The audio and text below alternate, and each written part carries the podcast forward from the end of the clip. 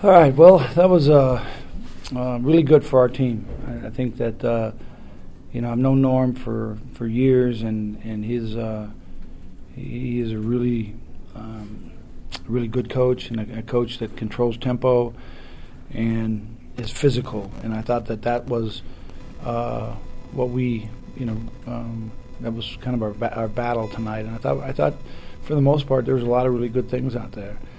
Um, we, uh, you know, if I was, was going to kind of critique us, we fouled way too much, all right, in a physical game where we're kind of getting used to the referees. You take a lot of those fouls were from two guys that didn't haven't played for a couple years here, and the rules have changed. They keep walking through guys that the that that and then that body contact down low is they're absolutes now, and so they have to adjust to that.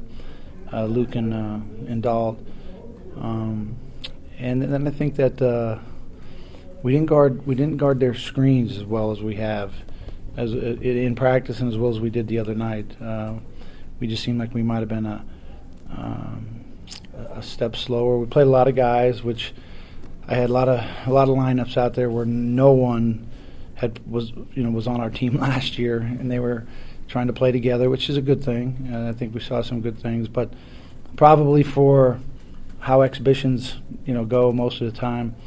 Uh, you know, this was one that will really help us uh, when we watch the film and that we can get better from. We can learn a, lot from it, and uh, you know, glad we won and move on from here.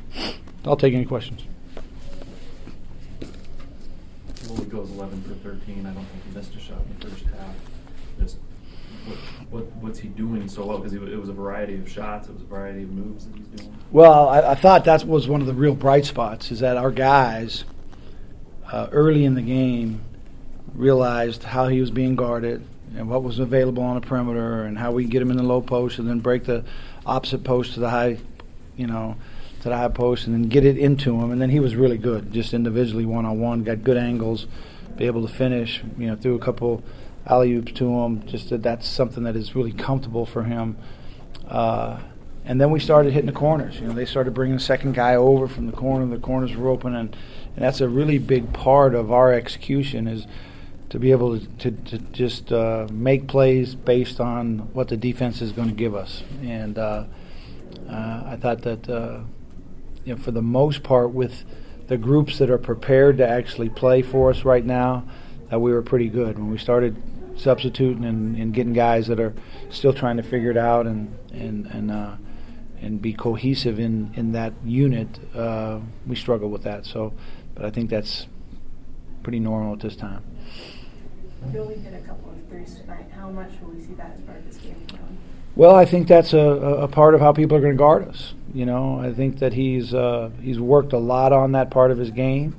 Um, I don't think that's you know the part of his, the, his game that he's going to rely on. You know, all year long. But if people are going to guard us that way, then uh, I think Yo will make quite a few of those. If that's how open he is, and and he's. Uh, when he rushes into that shot, he's not nearly as good, and, and neither you know, very few guys are, but but especially Yo, he's a guy that we, you get patient and they make a mistake or they have a, a, scheme that allows him to catch it right there, wide open, and uh, if if he makes two a game the next three or four weeks, that'll close down pretty quick because guys will start guarding him different.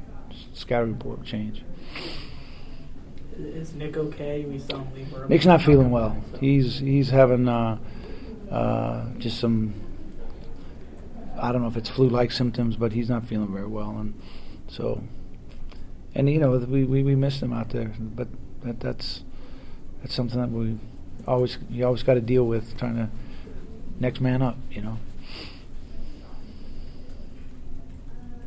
The you went eight minutes without a field goal in the second half. Is that just attributed to just? That's probably my fault. I'm, I'm gonna say that's probably my fault. I I told my guys, uh, my coaches, three or four different times that this is a, a lineup that's going to be really difficult for us to score, but let's you know let's play them and let's see what can kind of maybe come. Uh, Jahshire got a couple wide open shots and missed. We, we played well during that time. We just didn't score. Got good shots. It's not like we it's not like we went totally haywire and went away from what we're trying to do and how we wanted to execute.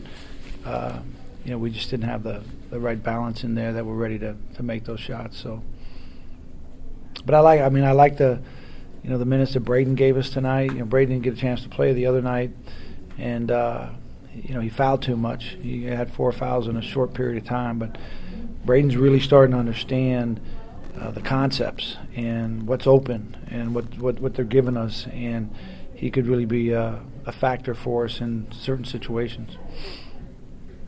The turnover situation was better tonight from last week. Yeah, not as many, not not, as many we want to be. possessions in the game, but still, we're, we're, we're the turnovers were. We go back and watch them, and they will be when we're actually trying to to force something that's not there, and what we need to do is just get the ball to the other side of the floor and take a look, and and but that this is an, these guys have a real attacking mindset, and uh, and what we need to be is kind of uh, you know uh, more of a counterpunch mindset when you know we know what we're going to get because of what they do.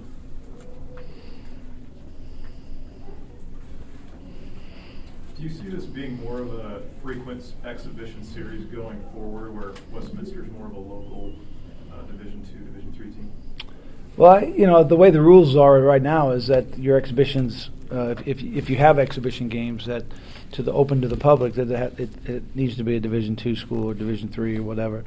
It's not a Division one school, but maybe that might change. They might change that rule uh, with a lot of the the charity events that we've had this you know fall and the money that's been raised and.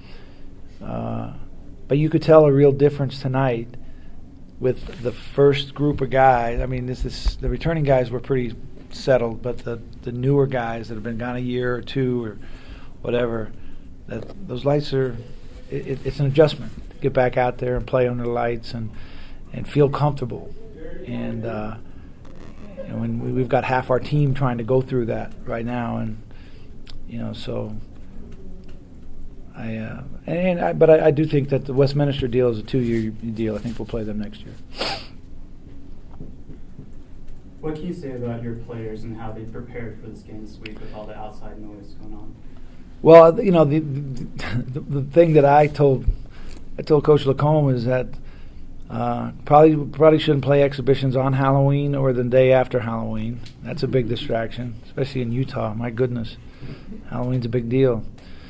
And uh, but I, I do, you know, I said this the other day that uh, I'm, I'm really impressed with our guys and how they're, you know, dealing with uh, uncertainty and and supporting you know Nick in that uncertainty. And so um, it's a good group of guys. I'll bring them close together, and we just need to wait and see what the future holds here.